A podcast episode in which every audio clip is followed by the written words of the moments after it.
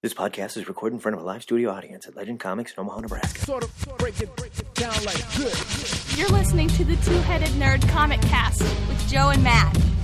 Welcome to the ninth episode of the Two Headed Nerd Comic Cast. My name is Matt Baum, and when I'm not sorting through spam emails from Joe Patrick's hacked email address, detailing good shopping moods and canon products, I'm writing about and praising comic books for WorthPoint.com. Uh, my name is Joe Patrick, manager of Legend Comics in Omaha, Nebraska. And when I'm not. What is this? Read it, baby. Yeah. When I'm not crying about how cold I am or how gross beer tastes, I'm the artist and co creator of Good Plus Online. He's a man's man, ladies and gentlemen. This week you'll hear reviews of Sigil number one and Ultimate Spidey number 155. We'll talk about some of next week's comics, answer some of your nerdy questions, and we've got a whole new segment for you kids. But before we get to any of that, let's talk about this week's big news.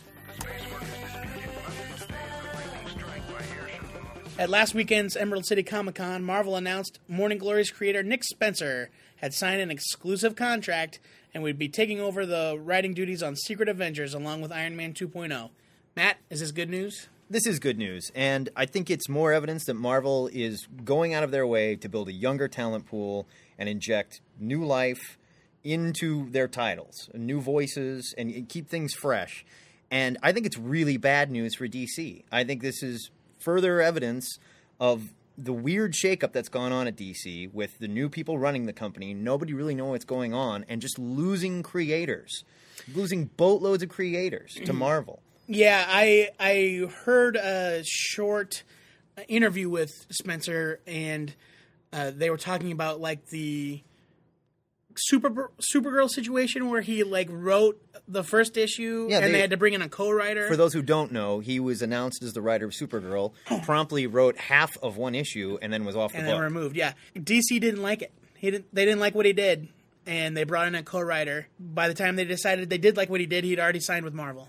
See, So- and and I know that DC has a different editorial idea of how to run their company, and they are really heavy on editorial decisions, whereas Marvel seems to give their creators a little more freedom. But you got to wonder if this is bad for business.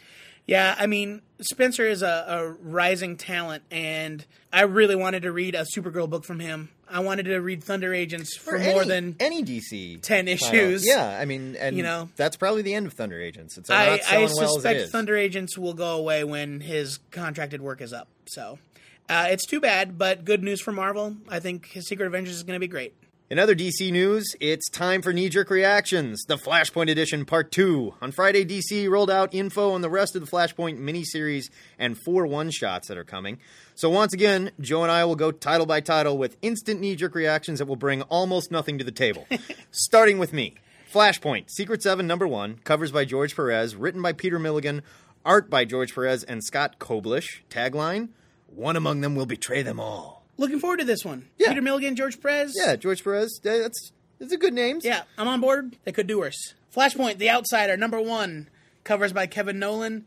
Writer James Robinson. Art Javi Fernandez. Tagline He won't join the war. It could dirty his new suit.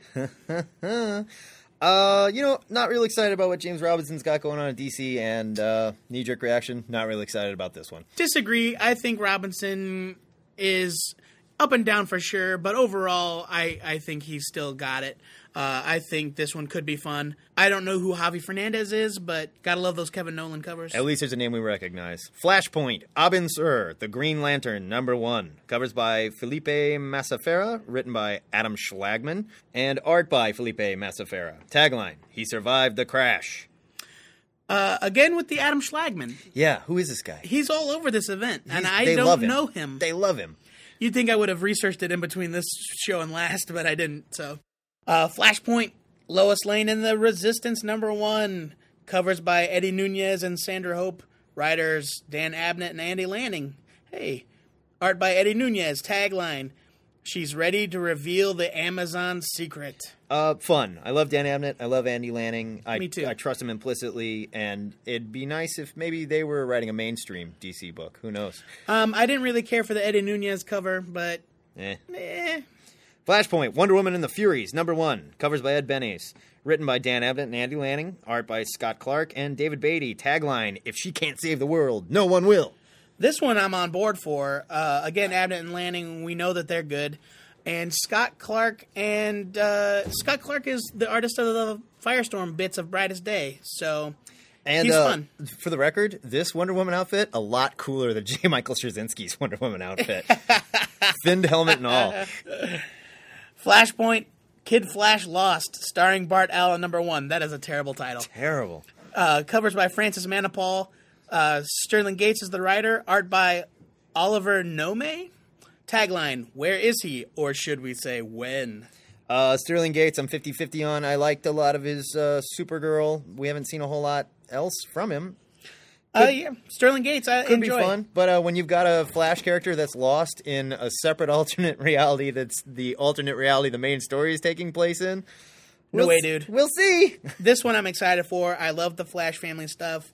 Uh, I like Sterling Gates a lot, and uh, yeah, I think it's going to be fun. Fair I enough. don't know who this artist is, but Francis Manapul is awesome. Flashpoint, Frankenstein and the Creatures of the Unknown, number one. Covers by Doug Mahnke, written by Jeff Lemire, art by Ibrahim Ibrahim? Roberson. Every week we try to kill someone's name. Tagline: Well, we've only they- just begun. Oh yeah, they can't survive unless they find their maker. This one sounds awesome. It does. I love Frankenstein and a bunch of monsters doing stuff. Yeah, last time we saw the Grant Morrison Frankenstein with seven soldiers, it was the really the only book that I remember caring a lot about. Um, I think he's popped up in other places, but not just- not um, as like a popped up. lead character. I think that's but, just the last time I cared about him. Um, Jeff Lemire, I still like the guy, even though I'm kind of 50 50 on his mainstream DC. Yeah. Uh, but a book about monsters, I think he'd be good on that. Uh, Flashpoint Project Superman number one, covers by Gene Ha, plot by Scott Snyder, script by Lowell Francis, with art by Gene Ha. I love Gene Ha. The thing that scares me here is Plot by Scott Snyder. I like Scott Snyder, but this pangs of Frank Miller's RoboCop at Avatar, written by no one you've ever heard of. Who's Lowell Francis? no idea who is Lowell Francis. I don't know either.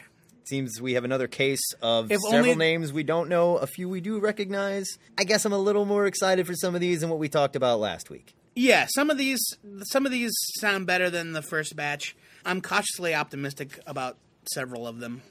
Of the four one shots, the Reverse Flash one looks all right to me, and the Canterbury Cricket looks beyond bizarre. But that's the one drawn by Rags Morales. Unfortunately. what the heck? like the minis, they seem for the most part to be written by editors and drawn by new guys like Pornsack Pitchett Choate, Porn sack. who has the art duties on Flashpoint Green Arrow Industries number one. And if you're keeping score, that is the second name we've butchered Can we say week. porn sack on a clean podcast? We're going for it, buddy. All right.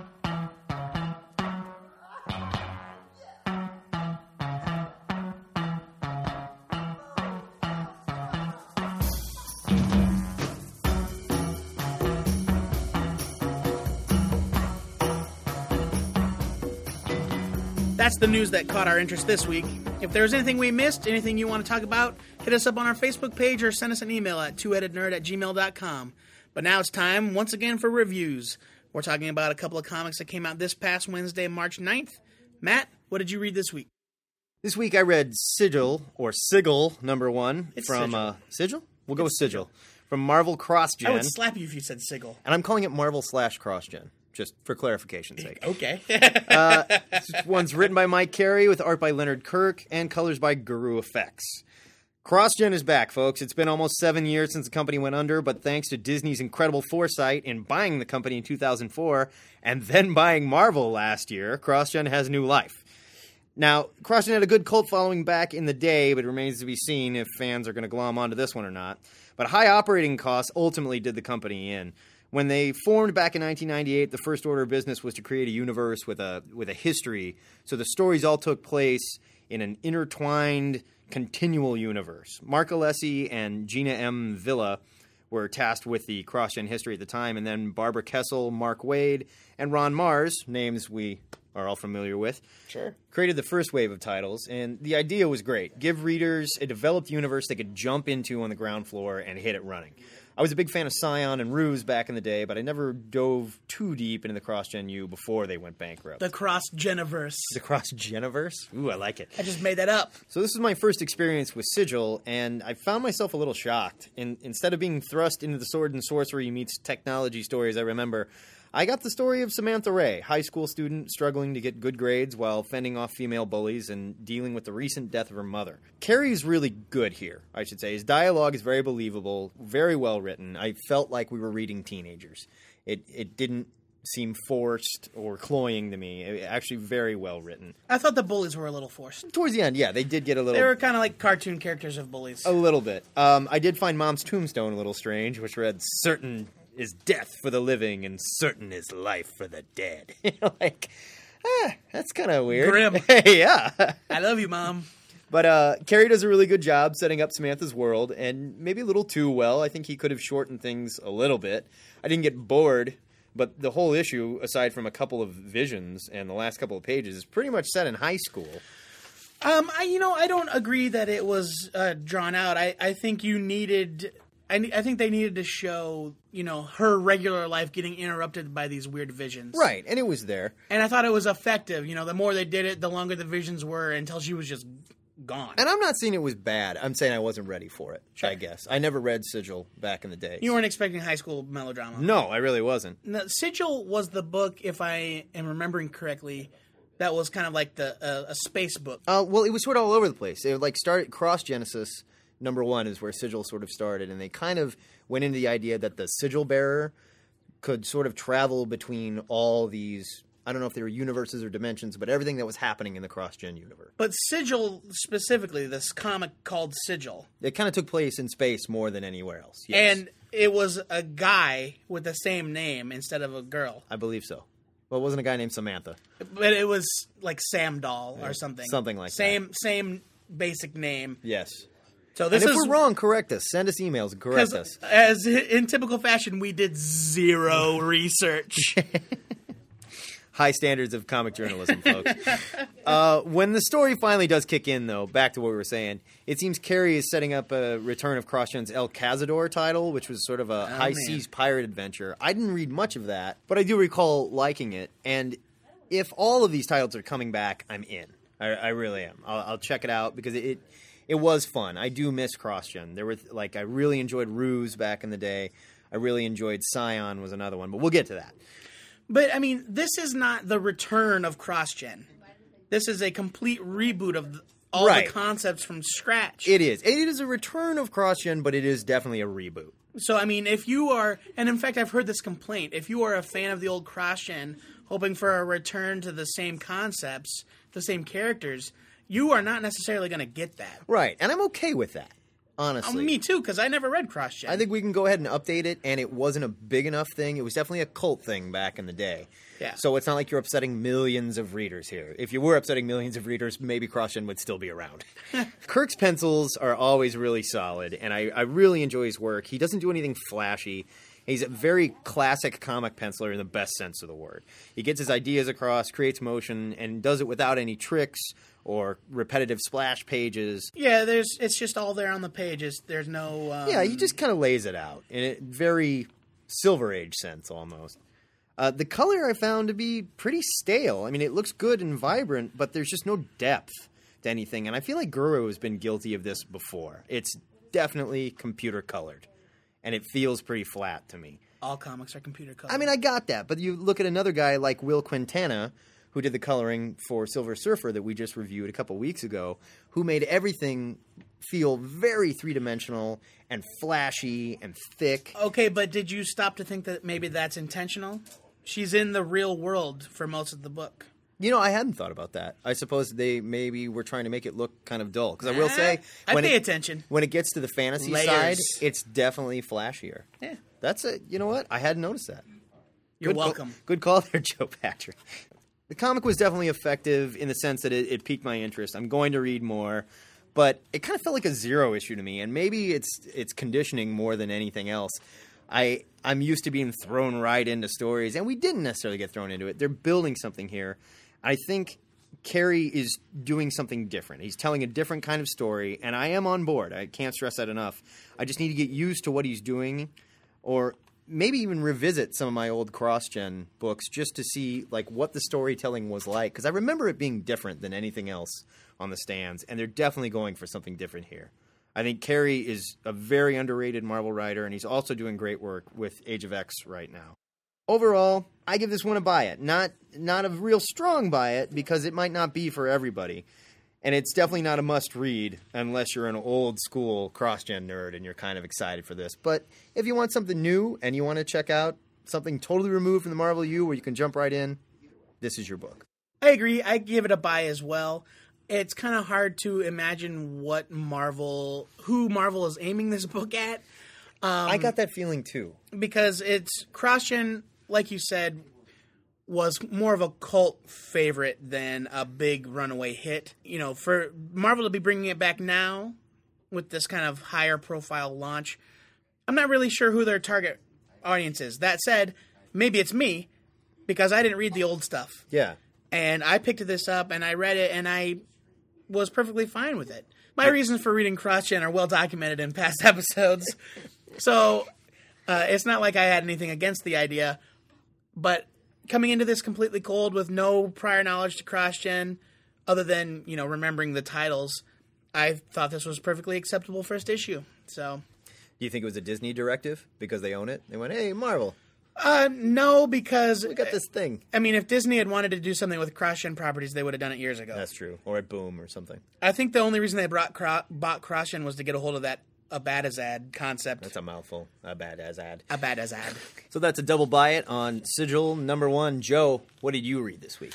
I read Ultimate Spider-Man 155 from Marvel, written by everybody's favorite Brian Michael Bendis, uh, art by Chris Samnee. This is the final installment of the prelude to Death of Spider-Man. Only in comics, folks. yes, uh, I was not expecting Chris Samnee to be on this book. I didn't realize it. I, I don't pay any attention to the credits because it's usually either LaFuente or uh, Sara Pichelli. And three pages in, I'm like, this is Chris Samnee. And I was so pleased because I am such a big fan of him. He uh, did some work for DC. He drew The Mighty. Um, He did the Mighty Thor. he did? Thor the Mighty Aven- uh, Thor, the Mighty, Avenger. Criminally underrated Thor the Mighty Avenger. Really sad to see that go. Um, and you know, this this guy's just a great, great artist, and I've been waiting for him to get some sort of high profile assignment, and Yep. this is it. Buy his stuff. Great guy. Yeah, I was so pleased to see him draw in this book. There are all these little touches in there that I appreciate, like Ultimate Rocket Racer. Because we needed that. I uh, like he's never named in the comic, but there's this. It's totally Rocket Racer. It's definitely Rocket Racer. He's got the yellow and well, red I outfit confirmed it on. on Twitter with Chris Samnee. That's Okay. Ultimate Rocket Racer. Uh, Kitty Pryde is wearing a, an outfit with like a sweater with a Lockheed design on it. It's just all the little touches. It is a beautifully, beautifully drawn book. It is a completely different look than past Ultimate Spider-Man artists. It really caught me by surprise in a good way.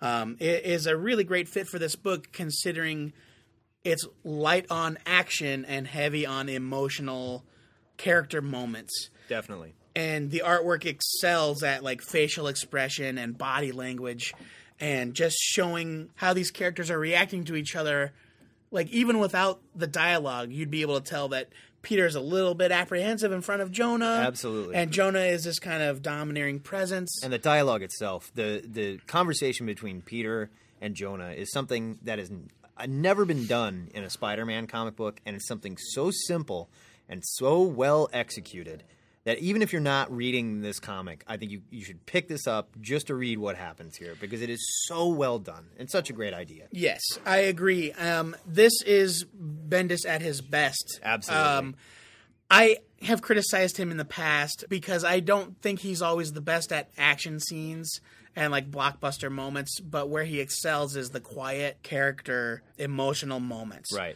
And that's what this issue is. I'm, I realize now I didn't even actually recap the story of the book, but basically, Peter is. It seems like things are kind of falling into place. He's reuniting with old friends. He's clearing the air with Jonah, famous past nemesis. Uh, you know, things are kind of Whose life he saved recently. Yes. Uh, in the uh, post ultimatum relaunch, there was a great storyline where Peter and Jonah are captured by the chameleon twins, and um, we touch on that here. Revisit that kind of elephant in the room that has been left hanging since uh, that storyline ended. And the elephant I won't being that- spoil. I won't spoil it. I don't want to say Okay, anything. We won't tell you. We Yeah. won't tell you. And so things are just kind of falling into place, and you just uh, you read through the issue and you're just so happy to see all these things kind of clicking, and then you stop to realize The next story is called The Death of Spider-Man. exactly right. Um, you're like, what is going to happen? And I love this book so much. I just want these characters to persist. I don't know what the death of Spider-Man is going to be about. if it's anything like Batman R.I.P., it won't be about the main character dying. well, what I meant by that is that I'm not sold that it means the literal death of the character. I am I'm enjoying seeing this kind of these these elements of his life click into place so much that the idea that Bendis is just going to yank the rug out is kind of agonizing, and I think that's kind of the point. Yeah. You know, you're getting comfortable, and now it's like, haha, but you didn't see that coming. so, this is a great issue, and there is a beautiful moment at the end with Peter and Mary Jane. Again, I'm not going to say anything, I'm not going to spoil it any further. Ultimate Spider Man is better than it ever was. The Ultimate Universe overall kind of fizzled. Yeah. Uh, But this book really has remained strong. It- if there's it- anything to stay on, it's consistently it's strong. And I gave it up and came back to it. Yes. And coming back, man, I don't know why I quit. Yeah. Quite honestly. And I would be fine if this was the only Ultimate title and other ver- other Ultimate characters just kind of came and went sure. because nothing has maintained the level of quality that this book has. Agreed. It's a strong buy, obviously, if it wasn't clear from my rambling. Strong buy it from me too on this one. All right. Now, normally we'd be done with reviews at this time, but it seems two isn't enough for you crybabies. I'm reading your part, Joe. Well, you guys Keep going. You guys Keep threw rolling. notes attached to bricks through our windows, and we took notice. All right, if these, uh, this is supposed to be Matt, so if this is vile, I, I apologize. Because we love you guys so much, we're introducing a new segment called the Lightning Round, where we hit you with 10 rapid fire reviews of 10 new comics every week. That's a 500% increase in reviews. And it's off to a great start so far. Cue the music! Venom number one. Okay, Tony Moore stood on his head, drew this one with his feet. It was kind of hard to look at, and Venom can do everything short of teleport, but I think I might like it, so buy it. Punisher Max, number 11. The delays on this book did not make the length of this storyline worth it. Thank God it's over. It's the only comic I've ever read that made me rich. And we reviewed Cross two weeks ago. Skim it. Batman and Robin number 21. Best Batman book on the stands. I'm saying that, even considering there's a Morrison book out there, strong buy. Batman Incorporated, number 3. Second best Batman book on the stands. Uh, super sexy Batman tangoing with supervillains in Argentina. Buy it. New Avengers number 10. Uh, Mike Deodato makes me feel funny about men and their chests I when I, don't look like at his it. drawings, and I think I'm done with it. I don't like the art. Yeah, I'm still. I give it a You buy gotta it for buy it. quality You writing. gotta buy New Avengers. Giving it a buy it. Superboy number five. I wish it was better. Agreed. Skim it. Incredible Hulk 624. Uh, the Hulk is apparently pregnant. Kind of weird. Pregnant with bugs. pregnant with bugs, but still a lot of Kazar, a lot of Savage Land, a lot of Deoligo Sham. Giving it a buy it. Skim it. Onslaught Unleashed number two, I read it so you don't have to. and I appreciate that. It's a it's the Young Allies Secret Avengers crossover that you didn't know you wanted. Or maybe you just didn't want. So skim it. it's not bad. Uh, Birds of Prey 10. Uh, love the story. What was this art? What happened to Ed Benes? Where'd he go? He What else is he doing? fell off the earth. Yeah. don't know. G- Uh, disappointing end of the story. Skim it. Oh, disagree. I really liked the ending. Buy I it. like the writing. Bad art. Terrible art. Sticking with Skim it. Justice League Generation Lost number 21. This should be Justice League of America. Why isn't it Justice League of America? Yeah, much better. I wish it was Justice League of America. Buy it.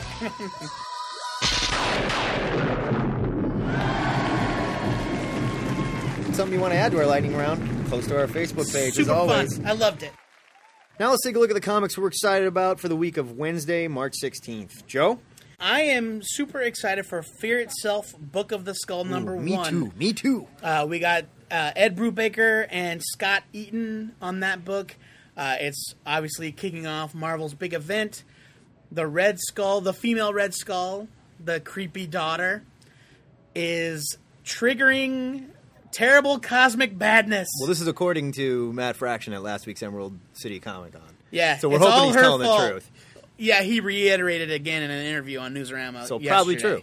I'm super excited for it. I like Scott Eaton. I don't think he really gets enough work. I agree. Speaking of fear itself, it's time for the question of the week. We want to know what you guys think about the difference between Marvel's Fear Itself event and DC's Flashpoint event. Do you prefer 14 different miniseries, or would you like one core book and little side stories to run through all your regular monthly books? Go to our Facebook page and let us know. I'm excited for Ruse number one by Mark Waid and Mike Perkins. This is another Marvel cross gen book. Ruse was the first cross gen book that I kind of fell in love with back in the day. It led me to reading other cross gen books. I just love Mark Waid, and I love Mark Waid writing Victorian detective fiction, and I like Mike Perkins. This looks like a ton of fun. Yeah, I'm all for it. I'm sure by now you know what that music means. It's time for Ask a Nerd, where we answer your comic related questions. Now, there's no nerd stripes up for grabs this week, but a very good question that ties into our uh, earlier news we were talking about. This comes from Nick via Facebook, who wants to know what will the exclusive Marvel writer tag placed on Nick Spencer do to Morning Glories and his non Marvel work? Joe, you want to field this one? Uh, yeah, um, I think that Morning Glories will continue unimpeded. Uh, there, typically, there has been a clause in the past allowing for creator-owned work for the big indie guys. You know, when Bendis first came to Marvel, Sure. you know, they let him keep doing powers, and that sort of thing. When Kirkman was working at Marvel, he Yeah, kept doing exactly Walking Dead. right. Uh, so I don't think Morning Glories or Infinite Vacation or any of that stuff is in danger. I do think I, I did read the facts that anything that he started before he signed will continue. However, I'm sure he's only signed on to do a specific number of, say, for example, Thunder Agents. Oh, it's dead in the water. And so when he's done with those contracted issues, he's off that book. Great book, too. And, and DC Yeah. should have pushed this one more because it really is great. and you know it, we talked about how it's selling or not selling uh, so i think that once spencer's off the book expected book the book to go away pretty rapidly I also, you know, it wouldn't surprise me if Morning Glories does continue if it ended up at Marvel Icon in the next couple of years, sort of like what happened with Powers. yeah i mean spencer spencer's not exactly it, the so- kind of name that like bendis or brubaker or matt fraction Yet. yet exactly right so perhaps given a little bit of time if morning glories continues to be a success marvel will say bring that over to icon and we will you know throw our weight behind it Thanks for the question, Nick.